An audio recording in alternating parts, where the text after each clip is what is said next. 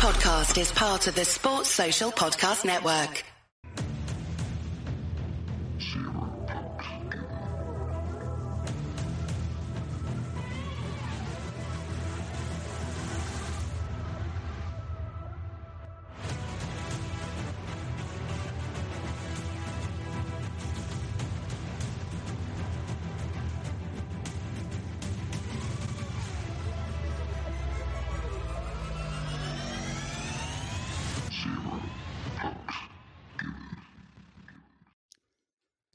Hello and welcome to Zero Pucks Given, the UK ice hockey podcast. We are in partnership with Blades Belong on Your Feet, the charity fighting knife crime with ice skating all across the UK. And we are in partnership with Hockey Art Co., the clothing company for you hockey fans. Worn by the best, hated by the rest. Zero Pucks Given listeners get a 10% discount on everything on the Hockey Art Co website.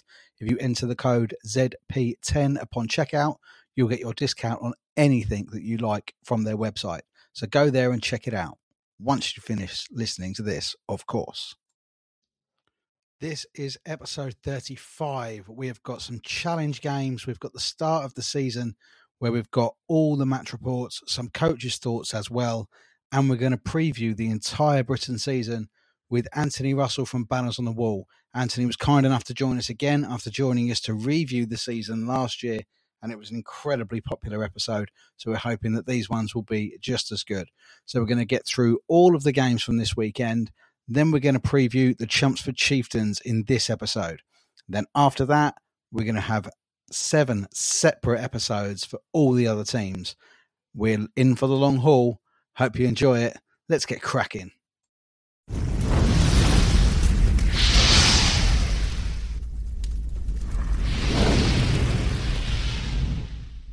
Unfortunately, the hot weather and some technical difficulties with keeping the ice frozen at Planet Ice Milton Keynes, Planet Ice Basingstoke, and Planet Ice Peterborough meant there wasn't quite as much hockey as there should have been this season, particularly the MK versus Phantoms 2 challenge game, second leg.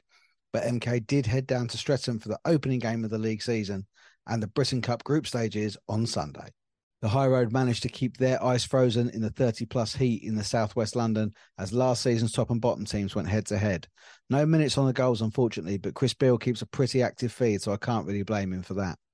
The Redhawks took the lead in the first when Miles found Josh Ely Newman around the back of the net and he fed Ben Ely Newman in front to make it 1 0. Seconds later, it was 2 when Ewan Hill intercepted and went unassisted for 2 0. A few minutes later, Hill made it 3 with apples to Beasley and Callum Burnett. Callum Burnett then missed an empty net before Ingoldsby intercepted in the neutral zone and went round Norton for 4 0. Hill turned provider soon after when he found Skokan, who rifled home through the five hole for 5 0 inside the first 10 minutes. The first finished 5 0. Into the second, and Streatham put the pressure on early, but Norton holding stronger than he did in the first. MK had a chance to pull one back, but Hamill hit the iron. After that, Beasley will definitely be keeping the doctor away with the second apple of the game. This time, Josh Ely Newman goes low under Norton for 6 0. Brandon Miles went for a sit down for roughing, and in the power play, despite great work from both Hamills for MK, Skokan and Ben Ely Newman were able to free Josh Ely Newman for his second short-handed. Some physical play between Warman and Cameron Hamill saw Carter take exception and drop the gloves for Brandon Miles. A fairly one sided affair, but fair play to Hamill, who may have not been aware of the Streatham enforcer's reputation. After the melee with two penalties to each side, it re- remained even handed, and Josh Ely Newman got his hat trick, assisted by Callum Burnett, at the end of the second, 8 0. The third saw a very end to end fair with both, net, both netties having the best of it. Milton making saves from Hamill, Austin, and Bryan, but it was Streatham who got the goal early in the third when a wing attack from Martin saw him source the puck into the middle, where Redhawks player coach Ben Painter tipped in for 9 0. A much improved Milton Keynes from last year's result on paper. After the game, Ben Painter gave me his thoughts. It felt good to get our um, first league game in the books and first couple of points on the board. Um, I think as a team we, we, we played well. Um, we we sort of had a, a, good attitude going into the game. I think, as I said on here last last week, that I wasn't very happy with our um, our performance against Invicta over the preseason weekend. Um, but I think with the sun shining and, and it being pre-season, I don't think the boys were really in it. I think they weren't ready. Um, and yes, but yesterday the, the mood felt felt way better in the room before the before the game. It was it, sort of the feeling was better. You could tell the boys were up for it. Um, obviously, uh, a game where we, we, we came out nine nine nil winners. Um, probably not uh, the most exciting game to watch, um, but you know what? As a team, I'm I'm happy with how we performed. We were playing the right way, doing the right things. Um, in a game like that, people can often sort of get a bit greedy and a bit selfish, and there, there was none of that. We, we we were moving the puck well and and sort of had a real good team performance. Um, Milt's in net um, with a shutout, um, and you know what? He, it was a it was a deserved shutout. He didn't have loads of shots, but he was tested and and um, and made some big saves. Uh, and yeah, it was. Uh, I'm pleased with with how we played, how we conducted ourselves. Um, I sort of put an emphasis towards the end of the game to make sure we're solid defensively, tighten up defensively, and, and sort of work on those defensive things. And we were good all over the ice. I think there wasn't many passengers. We didn't really have any guys that were was not, not sort of not sort of um, performing, and everyone was going. And yeah, it was um, it was good to get the first two points on the on, on the board, and we, we look forward to a, a weekend next week that is going to be a bit tougher playing Romford and, and Slough, and we know what both of those teams bring, and it's uh, yeah, it'll be uh, another challenge for us next week, but we're building and working week by week. A huge thank you to Ben Painter for taking his time to send me his coach's thoughts after the 9 0 win over Milton Keynes. Back onto the challenge fixtures then, and this time we're with the Romford Buccaneers as they head around the A406 and up the hill to Alexandra Palace as they face the Haringey Huskies from NIHL 2. Although we're led to believe this will be their last season at that level and will join the Britton division next season. So it was South 2 versus South 1 in this two game series, and quite a quite a fast first period at Ali Pali saw it stay goalless after 20 minutes. But into the second, the Buccaneers youngsters were showing their class as Joe Tamalin put them ahead. Brindley Caps added a second before the 40 minute mark and got his second senior goal in the third to make it a resounding 3 0 for the Romford side up at the Palace. The Huskies will head to the Sapphire on Sunday with revenge in their sights. Sapphire Ice in Romford certainly got the better show from the two sides. The Huskies took the lead midway through the first through Ryan Gadicki, unassisted, but were quickly pegged back by a Nathan Long goal for the Buccaneers. Into the second, and the Huskies retook the lead through Stuart Appleby, much to the delight of the travelling fans, and held that lead through the second. Into the third, and Romford turned up the pressure, first equalising through Kobe and then taking the lead through Donald Campbell. But Huskies pulled it back late and made it 3 3 when Joe Trial went unassisted late on. The game went into overtime. The Bucks took the game 4-3 with an overtime winner. Sorry, no scorer on that. And after the game, Jason Buckman gave me his thoughts on how he thought his side played over the weekend. Yeah, two good, really competitive games uh, for pre-season against Haringey Huskies. Um, Saturday, thought both teams were probably a little bit slow out the blocks, but um, I think the boys finished a stronger team um, to take the 3 0 win, and uh, it was really satisfying to see um, Joe Tomlin and uh, Brindley Caps score their uh, first senior goals. So that was good for the club. Um, Sunday's game, um, we had a couple more bodies, and I think Haringey did as well. Um, so again, it was a it was a close competitive encounter. Um, we finally came away with a win, 4-3 in OT. but yeah, lots of the guys logged valuable minutes under their belts uh, for fitness and um, tough week of training and get ready for the weekend league fixtures. On to the final challenge game of pre-season then as Slough Jets and Chelmsford Chieftains went head to head in a two-game series starting Saturday night at Everyone Active in Slough. A slightly delayed start at the hangar due to some traffic issues on the M25. Welcome back to travelling for hockey. Chieftains found themselves shorter bench than their hosts, with the suspensions, injuries, and holidays causing the shortness. But Lewis Clifford had all his new signings and imports available to him. First blood, however, was drawn by the hosts as Goodchild and Ross assisted Christian Moore for an even handed goal on 428. A few minutes later, Grant Bartlett headed to the box for slashing on 817, but the Chieftains managed to kill the penalty. There was a double penalty a few minutes later when Alan Lack and Ty Cathcart went to the box for roughing on 1257. The Chiefs had another power play opportunity shortly after that when Luke Dreelan went in for tripping on 1532, but the Jets managed to kill that one off. As the first was drawing to a close, the blue touch paper was lit and old rivalries were rekindled when Ty Cathcart and Grant Bartlett clashed on 1910, seeing the Chieftains number nine get five plus game and a game for misconduct. The first finished 1 0. Into the second, and the Chieftains struck early as Reed and Halden Barnes Garner assisted the newest signing, Canadian Damon Porter, who opened his account for the Essex side on 2025. Three more power play chances went begging for the Chieftains as the second finished 1 1. Into the third at the hangar, and the penalties continued to flow. Cathcart and Seb Moore for Jets, Dan Fay for Chiefs, all taking a seat through the period. As the game began to wind down, the home side nipped ahead when Jacob Minter and Soper assisted Lewis English to give the home side the lead on 53 28. Some late penalties saw King, Lack, and Fay sit for the Chieftains, Dreeland and Cathcart for the Jets. And in a late power play, the Jets finished in style as Captain Redmond and Hemmings Mayer assisted Jack Good, Good, Goodchild to make it 3 1 on the night and it's all back to the Riverside on Sunday. Chieftains shorter bench than their opponents again after losing Grant Bartlett, but welcoming back James Pentecost. They got the game underway and it was a slower start than usual. Perhaps the heat outside or last night's escapades had affected both teams. But when Redmond got two for hooking on 313, the Chieftains power play team put the pressure on quickly, penning the Jets into their defensive zone. And after Pentecost moved the puck behind the net to Maltsev, who found Alan Lack in front of goal, the new Chieftains captain smashed past Brett Massey on 435 for a power play goal.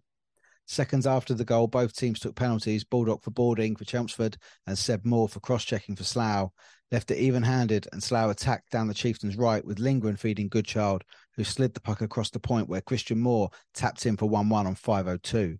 A bit of disruption two minutes later when Alan Lack and Ty Cathcart got five each for fighting. Fay and Erskine joined for two minutes for roughing. And when the officials eventually got the game restarted, there were two pucks on the ice, so it quickly stopped again. On 11.18, Lewis English took two for cross checking, plus two for unsportsmanlike conduct, and the bench took two for unsportsmanlike conduct. So the Chiefs had a period of five on three, worked the puck side to side of the offensive zone, eventually with Rayner and Pentecost assisting Sasha Maltsev, who smashed the puck inside Massey's near post for 2 1. A late tripping penalty for Ben Russell meant Chiefs would start the second on the penalty kill, but the first finished 2 1. The second period saw both teams work hard in their defensive zones, and new Chieftains Chetty netty Jordan Lauday certainly adhered himself to the new fans with a series of outstanding saves. Neither side could add to the goals, so it went to the third, still 2 1. Chieftains took three penalties in the first 10 of the third. Some, I'm sure, were only seen by the stripes on the ice, but that's the way it goes sometimes. And after Kieran Rayner was released following a slashing penalty, he made it count immediately, getting released down the right. And despite having support from the very impressive Damon Porter, he lashed the puck home to rapturous applause from the crowd. Almost immediately after the restart, Rayner was sent to sit down again, this time for elbows. And on that power play, Slough managed to squeeze the puck home from close range. Christian Moore with the finish, and again, apples to Erskine and Minter. The game finished 3 2, fully deserved man of the match awards for Christian Moore and Jordan Lauday. And all the new Chieftains players put in solid shifts to the delight of the fans and surely to the delight of head coach Lewis Clifford.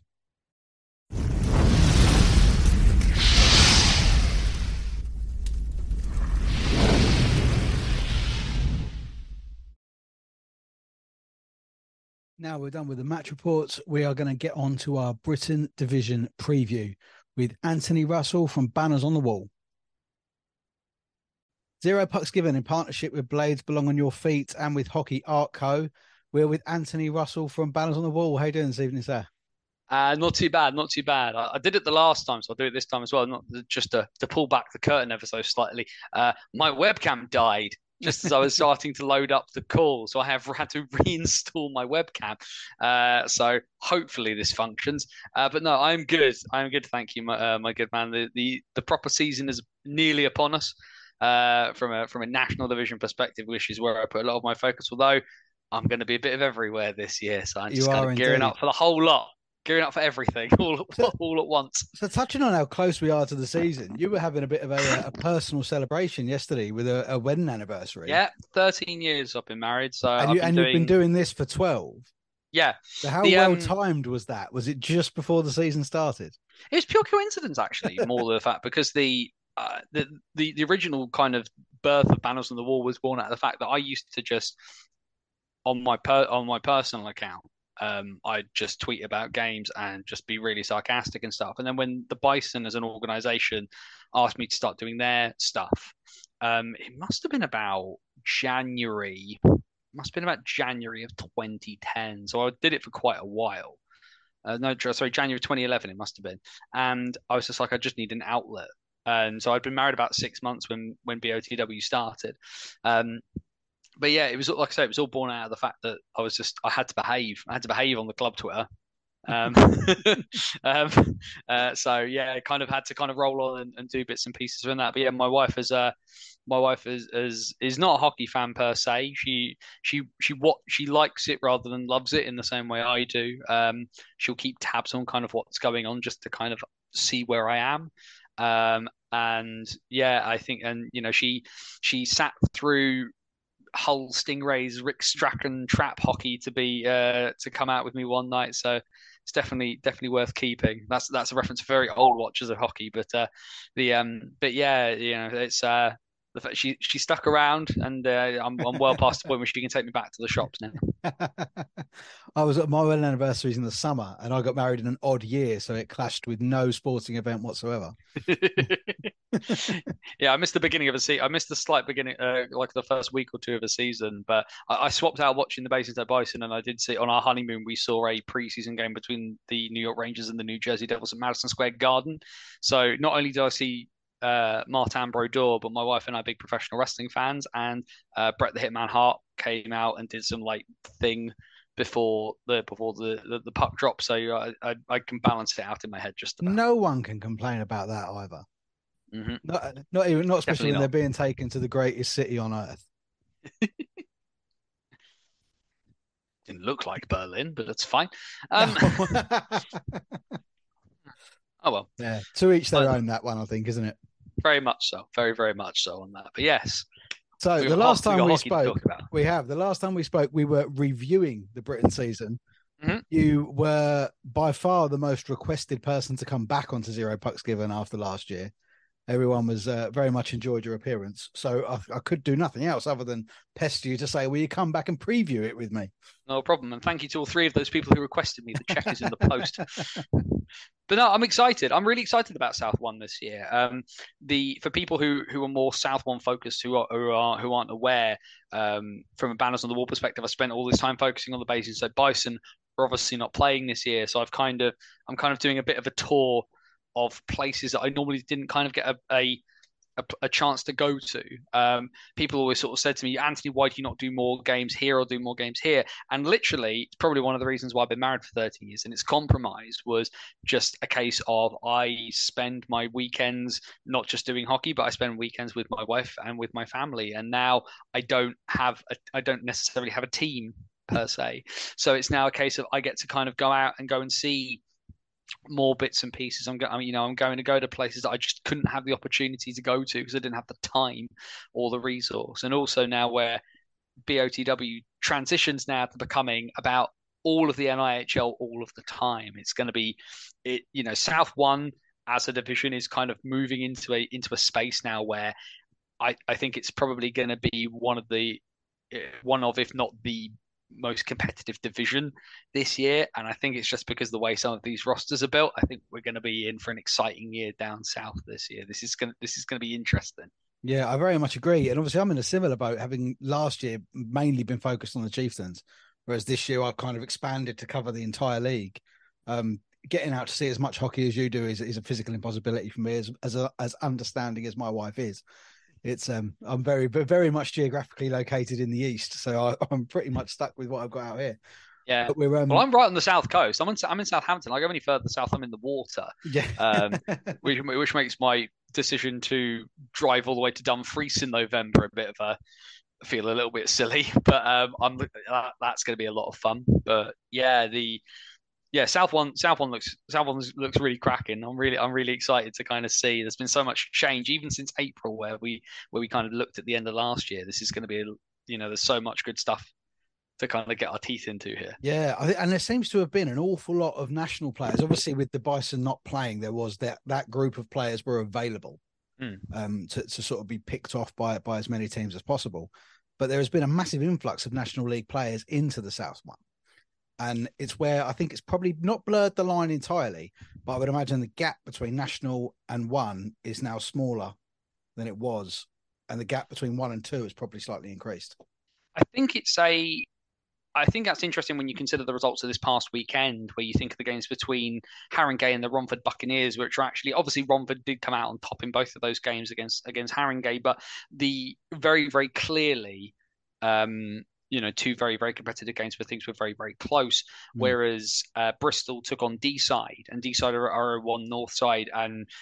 Uh, I mean, the scores kind of resembled like the first couple of overs of a 2020 cricket game. Like yeah. Bristol put in put on double figures on top of the on top of the Dragons, and the Dragons are not a bad side uh, comparatively speaking. And and you know, unfortunately for fans of South One, you can't say mean things about the North, given the fact that a Northern side has won the national title two years in of a course, row, albeit, yeah. albeit they've gone. But um, I will be um, joined um, by Graham Hamilton next week actually to to discuss the North.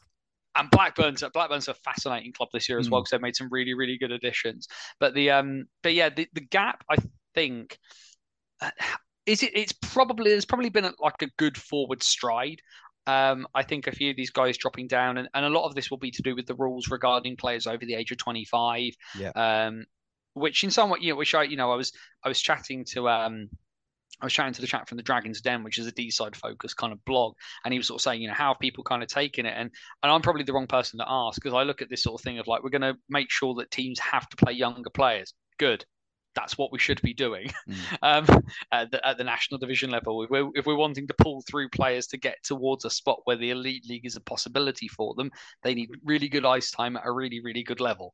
And I can, you know, there's all I can, all those players that are sort of sitting in my head now who are like 18, 19, 20, 21.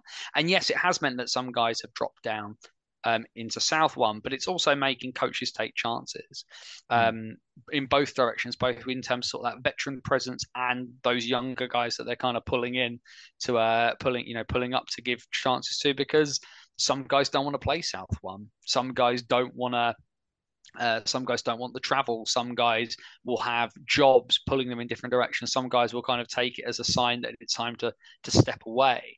Uh, and some, yeah, some guys just don't want to sit on a bus for six hours to the south of Scotland. yeah. yeah, there's certainly a lot a lot of commitment required across all levels, but in the National League, the travel is is just unbelievable.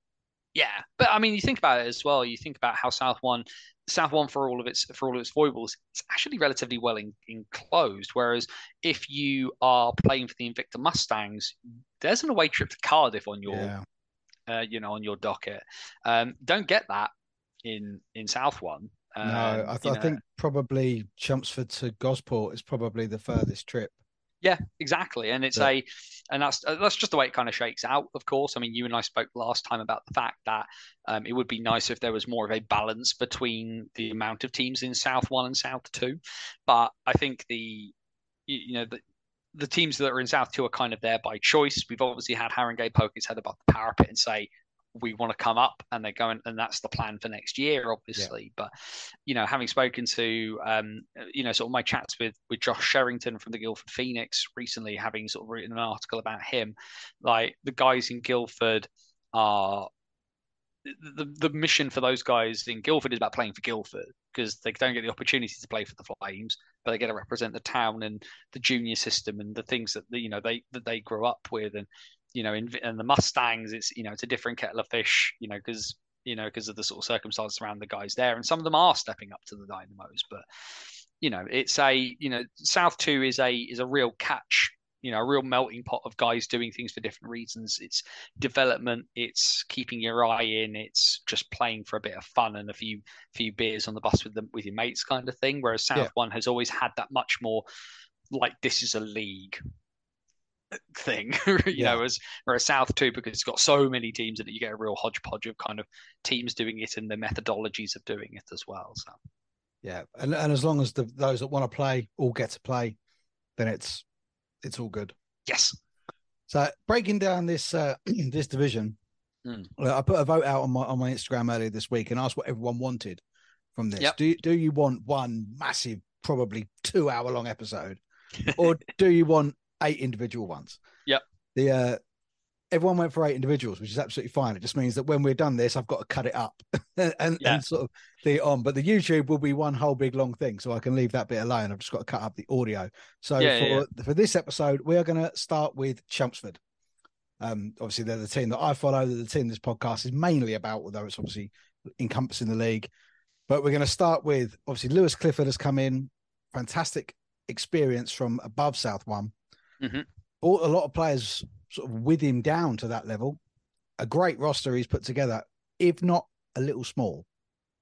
yeah, light. I think is Mm. probably the fact that I mean you're Yeah. listed as having the Chieftains are listed as, having seventy and ten forwards. Ten forwards isn't enough, Mm. um, in my pers- in my personal opinion. I think, and, and what I find interesting, of course, is that a club with a Division Two side underneath it isn't pulling up a couple of those a couple of those youngsters to be full two ways on the roster, and Mm. maybe that's just Cliff's, you know, uh, lack of time to be knowledgeable fully about what's there.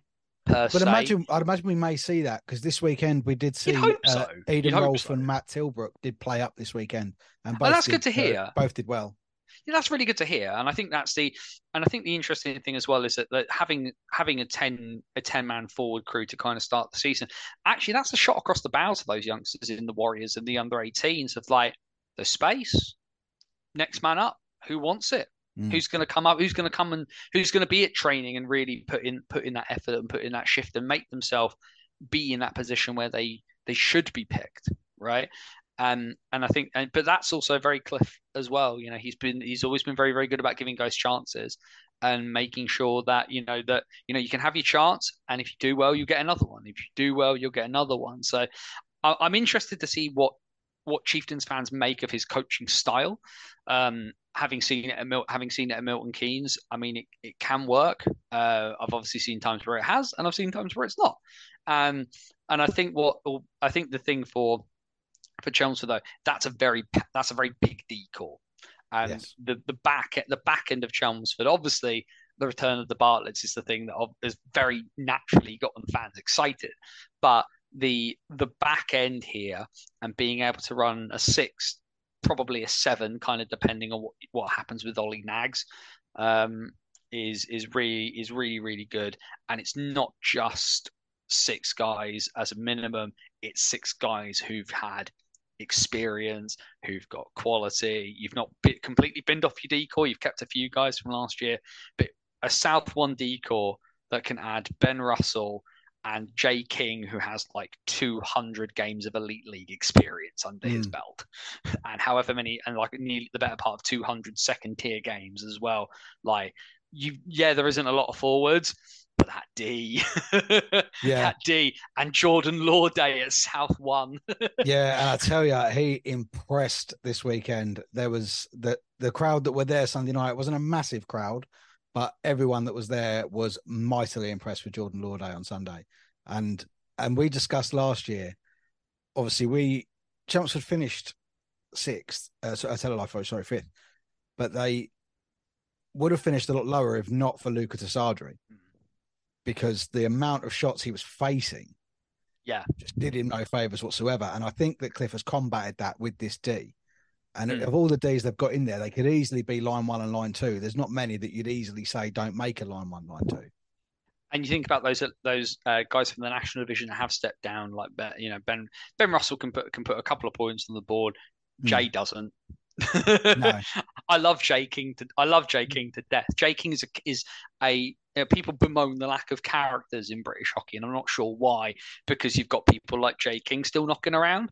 Um, but Jay is a, a you know, for for the exuberant, effervescent personality that Jay is. He is your he is your carbon copy textbook stay at home D man, Mm. which is really, I think, and we talked about this at the end of last year, like the amount of shots. I think we looked at something ridiculous, like 47 or 49 shots a game Chelmsford were averaging against. So the ability to add a guy who is just a big a big body who will get in the way. Yeah. Yeah. that's that's massive. And also his goalie from last year, who he knows Is is behind him. him, so Yeah. he knows what's going to happen. Yeah. He, he was joined on line one by Ethan Reed, and, and Ethan Reed is capable of putting points on the board. So you don't really need two stay at home D men, but if you've got one that can put some points up, Mm, that Yeah, certainly exactly. does make the thing. yeah, And I said the Bartlett's returning was a big deal for a lot of the fans. Um, as I've said to a lot of them, the thing is they're going to need replacing eventually. Mm, Um, they're not going to be there forever, so work probably needs to be done now around getting getting them replaced. Yeah. But I think there's a, I think there's a real argument in terms of in terms of Chelsea, and you know, Cam and Grant have earned the right to go to come in and go out on their own terms, especially when it comes to Chelmsford, irrespective of who owns the club, right? And the so they are never going to be in a position where I, I, you know unless something really catastrophic happens you know they're never going to be forced out per se Oh, they are going to be absolutely not, allowed they're going to be allowed to to choo- pick and choose when and where they go Mm. um i think that you know it's not the it's not the youngest of forward cores by any stretch of the imagination but uh, I, I mean, obviously, you know, insert Sasha Maltsev reference here, um, because you know he is very much a child. Um, Yes. But um, and, and you know, obviously in a position where he's going to be able to get to play, he's going to get to play a lot more this year than he did last year because, of course, of the issues with having you know having your imports and having imports on the ice that you now don't have to worry about. Yeah. Um, but I, I think this year is almo- again a bit of a shop window, a little bit for Chelmsford. Like, don't get me wrong, this Chelmsford side looks very, very good. And I've spoken to I've spoken to Ben Painter over the summer, and I've spoken to others, and this Chelmsford side looks like it can challenge, Mm. which it couldn't do last year. And this might maybe this is a case of maybe a bit of what in the national I call national division I call Solway syndrome, where a team has made a lot of noise and made a lot of big splashes and has made has made the presentation look really, really good. But how will it go when you actually have to put it to the test? Will it bend or will it break, kind of thing? But this Chelmsford side looks really, really good, right? Yeah. At a South One level, and the ability to win is a big driver for getting guys to come. And if you know, I'd uh, I'm completely blanking on the chap who went to Streatham from Chelmsford. Callum Burnett. Thank you. But Callum, why has Callum Burnett gone to Streatham? W- Yeah, we, we, we don't know. We weren't told No, anything. We found what- out he'd gone when Streatham announced they'd signed him. But think, but think about it this way: Why will he have agreed? You know, he could have. You know, Callum Callum Burnett was, and I apologize, Callum, for forgetting your name, but the captain of a, of a side like Chelmsford last year, he probably would have been fine on any on any team in, in South One, right? But why has he gone Streatham? Because Streatham win. wanted him. Mm. Because Ben Painter will have wanted him on on the roster. And if your options are a bunch of teams and the back to back to back champions, teams that win will get guys, right? And if Chelmsford can prove they are a team that can win, if they push Streatham close, or heaven prevent, they even win the title next year. If the Bartletts go, great, we're going out on top. Thanks, everybody. Thank you and goodbye. People want to play for the defending champions. People want to play for a team that's close. And that's how you end up. You know, maybe there are kids in the Warriors, maybe there are kids in your under 18s that can step up and be the next, the next Cam, uh, the next Cam, um, you know, the next Cam the next Grant Bartlett. But, um, but but maybe there are too many years down the track. Next year it could be somebody else. You never Yeah. know. And but the ability to come to a team that plays well and wins is a really really big driver for people. I find. Absolutely. There, there is a. I think he's 14 now. Uh, Ruben Terry in our academy. I'm, I'm hoping we might get to see a bit of him in Chieftains before he goes to a much higher level because that kid's mustard. Well, if we do what the Scottish are doing and we get to the point where 14, 15 year olds are allowed to play, uh, Yeah, senior the- hockey, you the never you never know. Yeah, I think it's it's something that I discussed with Nicky Watt actually when we spoke. Oh God, episode 19, I think last season. That you know, surely there's got to be some sort of leeway in that, but like they do in America, like they did with Connor Bedard. They, you know, they make an exception for an Well, like- exceptional player. Well, like I say, the, you know, it's obviously been a, a, I think in British hockey for a while, and uh, that you know you can't play unless you hit the age until you hit the age of 16. But Scottish ice hockey, uh, Jamie Thompson, who is Scotland's uh, Scottish ice hockey sort of director of uh, sort of talent bits and pieces, and also by sheer coincidence, the head, the, the assistant head coach of the Solway Sharks. Um, but the Scots have got a thing in place where 14 and 15 year olds, you know, there's going to be a metric to measure whether they're able to play senior hockey. I feel if the Scots are going to be able to do it, I venture that will be coming to England before too long. But yeah, the yeah, but Chelmsford, you know, if there's whether it's Ruben Terry, whoever it is, like somebody will be there in the pipeline to take those boys' place.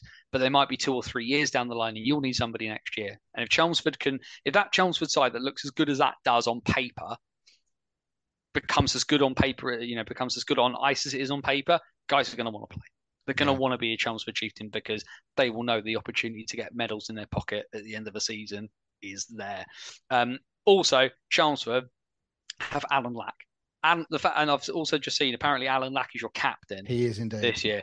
Alan Lack is one of my favourite people in British hockey. He's one of my favourite players I've ever watched. Alan Lack is not a skillful guy, and I'm sorry, Alan. I know you, uh, whether you hear this or not, but you and I have known each other long enough where I can say this. Um, you do not sign Alan Lack to do anything with any degree of finesse. He is going through you, and if he can't go through you, he will go through you. And then when that doesn't work, he's He'll go going through through, you. you. Yeah. Um, like he is the. I once described Alan Lack as uh, you don't um, you don't sign Alan Lack to be a, to spark your offense. You sign him to be the fire. You sign him to be the chaos demon. You know the the ice hockey's ver- uh, to, use Alan Lack is to ice hockey what Yuki Tsunoda is to Formula One. Chaos demon. Just throw him in there and watch the madness unfurl. Yeah. I love Alan to death. He is he is one of the most entertaining people I've ever watched play the sport. Uh, If you don't, if if Chieftains fans don't end up liking him by like about week four, I, I, I don't. You need to go to a doctor to check your Yeah. pulse. I think that I think that boat has sailed. I think he's everyone's pretty much in love already, just from these this weekend's performances in the challenge game. Got his first goal on Sunday night as well. Um, yeah, and yeah, as you say, I, his energy was just infectious. Yeah, crazy, crazy, crazy pinball of a of a human. Former EPL champion as well in uh, in Basingstoke, uh, where he got put on a line with Thomas Karpov, who was our for, who was our former WHL uh, WHL player, former Sparta Prague player, played played in the Spengler Cup, and there was Alan Lack, who, who, was, who was just sort of, why, what am, I- what am I doing here? I think he scored, I think he scored about 15 goals that season, all of them rebounds. Yeah, and that, well, that's something actually that we discussed on the on the review last year that, that Chelmsford didn't really do. They didn't clean up in front of goal. Um, No, that- but you've and you've got guys like Helen Halden Barnes Garner as well is great for Yeah. grit as a gritty player. He's going to be he has got absolutely no no court qualms about getting stuck in. I'm fascinated by Damon Porter as a as, signing as we all are. because I think the, what's really interesting is that he's not signed from the from the NCAA roster or from Arizona State. He's signed from the ACHA, so effectively their second team, their club hockey side. And I've spoken to people in the sort of in you know in in the states who kind of keep tabs on college hockey, and they're like, it's not the best standard. But from having explained to them what South One is like, they are pretty certain he will be fine. he will be fine here. If, if And anything, I mean, I didn't see him Saturday. He got his first goal Saturday. Hmm. When I saw him Sunday, if anything, he looks almost like he thinks too quickly for this level. And, Mm, and that's an issue as well here for a lot of guys. Has been the speed yeah, or lack thereof. because he he seems to to do things that other people can't read, Mm. and or get into a position that another person can't see. Um, but I think after a bit of time and a bit of training with with the guys, I I think he's going to be an absolute star. Yeah. It's, uh, it's very, very kind of reminiscent of Joe Rand when he signed on the Isle of Wight Mm. all those years ago of um of being a guy who came from a much higher level. Took a while for the gears to kind of tick. Oh, that's how I have to play here, and then just murdered the murdered the league. Well, I think he's the very one of the big massive reasons I think he's going to enjoy it. I had a chat with TJ Fillery on Sunday night because he, he's unfortunately out injured for a few weeks, Mm. and uh, and he said like the, the first night and they've done the man of the match awards and they get back in the change room, and uh, excuse my Canadian accent, it's probably terrible, but Damon was like, "Why, why is there beer in here?" And uh, so TJ said, "Well, after the game, we all have a beer. We- We're allowed to have a beer." so he, he's come from what sounds like an extremely professional setup. Um, although unfortunately he is gluten free, so he won't be drinking the same beer as everyone else. the uh, I mean, he's come from Arizona, of course, and the United Yeah. States being a being a being a country that makes no sense and having a drinking age of 21, where he's gone to he's gone to Essex, where I, I won't make the jokes in present company, but uh, people have probably had alcohol before the age of 21 in Chelmsford. Yeah, I would imagine if you turn their numbers around, you're probably somewhere right to closer to the level. You can make that joke, not me. yeah, I'm, No, te- I'm technically a Hertfordshire boy. I'm a I'm a fake Essex boy, really. But the Chieftains, like I say, for me, looking at that roster, and I, like I say, and I don't make predictions about who's going to finish in what position because I think it's pointless before we really get to see anybody. But Yeah. I'll do what I did for the, my national division preview on my website, which is kind of the floor and the ceiling. Yeah, The floor for that Chieftains team is back where it finished last year. It's fifth, I think. I don't. This team does not look any worse than it did last year because it's significantly improved. its ceiling is the title. Its ceiling really um, is, and it sounds, you know, it sounds hyperbolic to say it, but the, the ceiling for this roster with the quality that it has on it is being league champions and a place at Coventry to be a, to be the national champion. Obviously, there's a lot of people going to have a lot of say in that, but that chieftain side looks very, very good. Jordan Lawday is automatically the best netminder in this division. There is no argument about that. I'm sorry what anybody else kind of kind of thinks of that one, but Jordan's pedigree and talent are are a level above what's already here. Um, and yeah, the I don't think the uh, you know, I don't see, I don't genuinely see a bottom half finish in Chelmsford's future unless something goes really awry. But yeah, somewhere, somewhere in the top five for, yeah, the, I, for the Chieftains is where they'll end up. I have done some sort of throwaway sort of finishing points because um, I do finish sort of somewhere in the middle of where you said. Um, I've, I've, I've tentatively put them down for third. The only thing that worries me is the size of the roster and the potential for suspensions. A very physical side this year.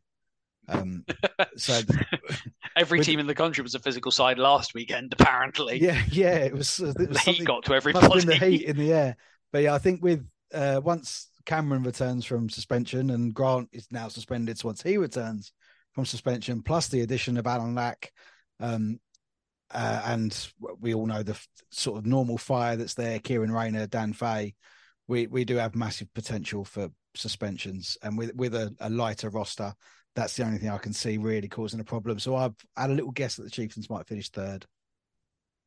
That's fair enough. But, but right, well, we'll leave the Chieftains there and.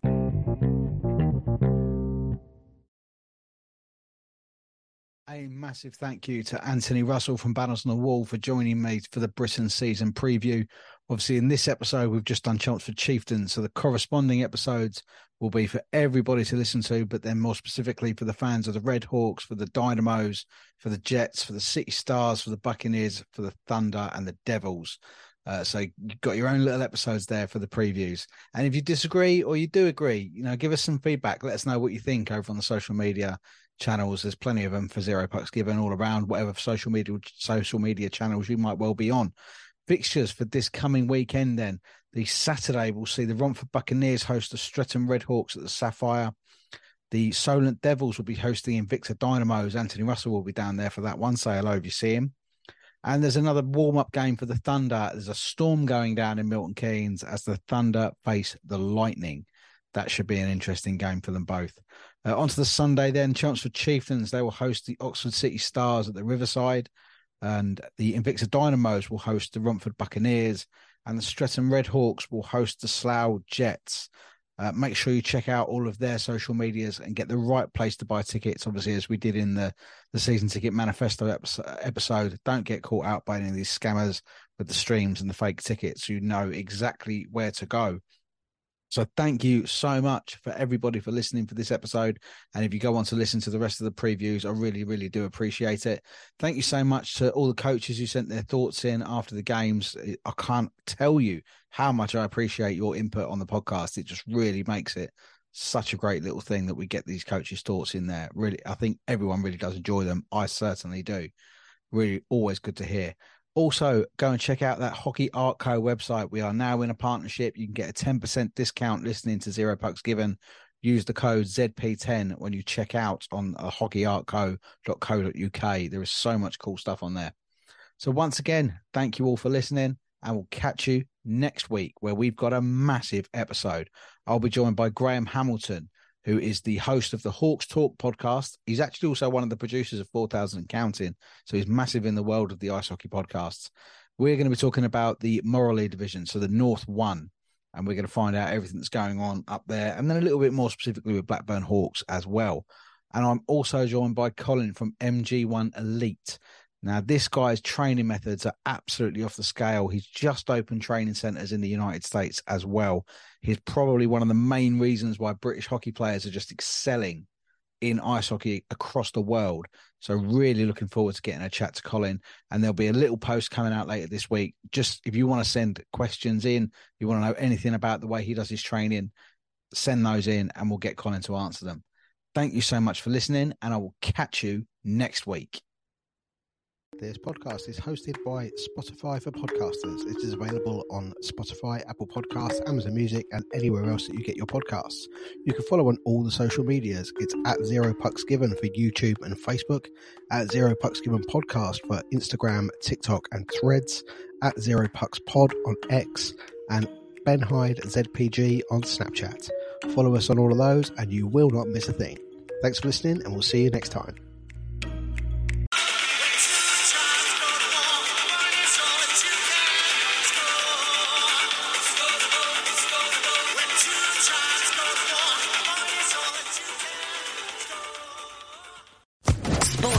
Podcast Network.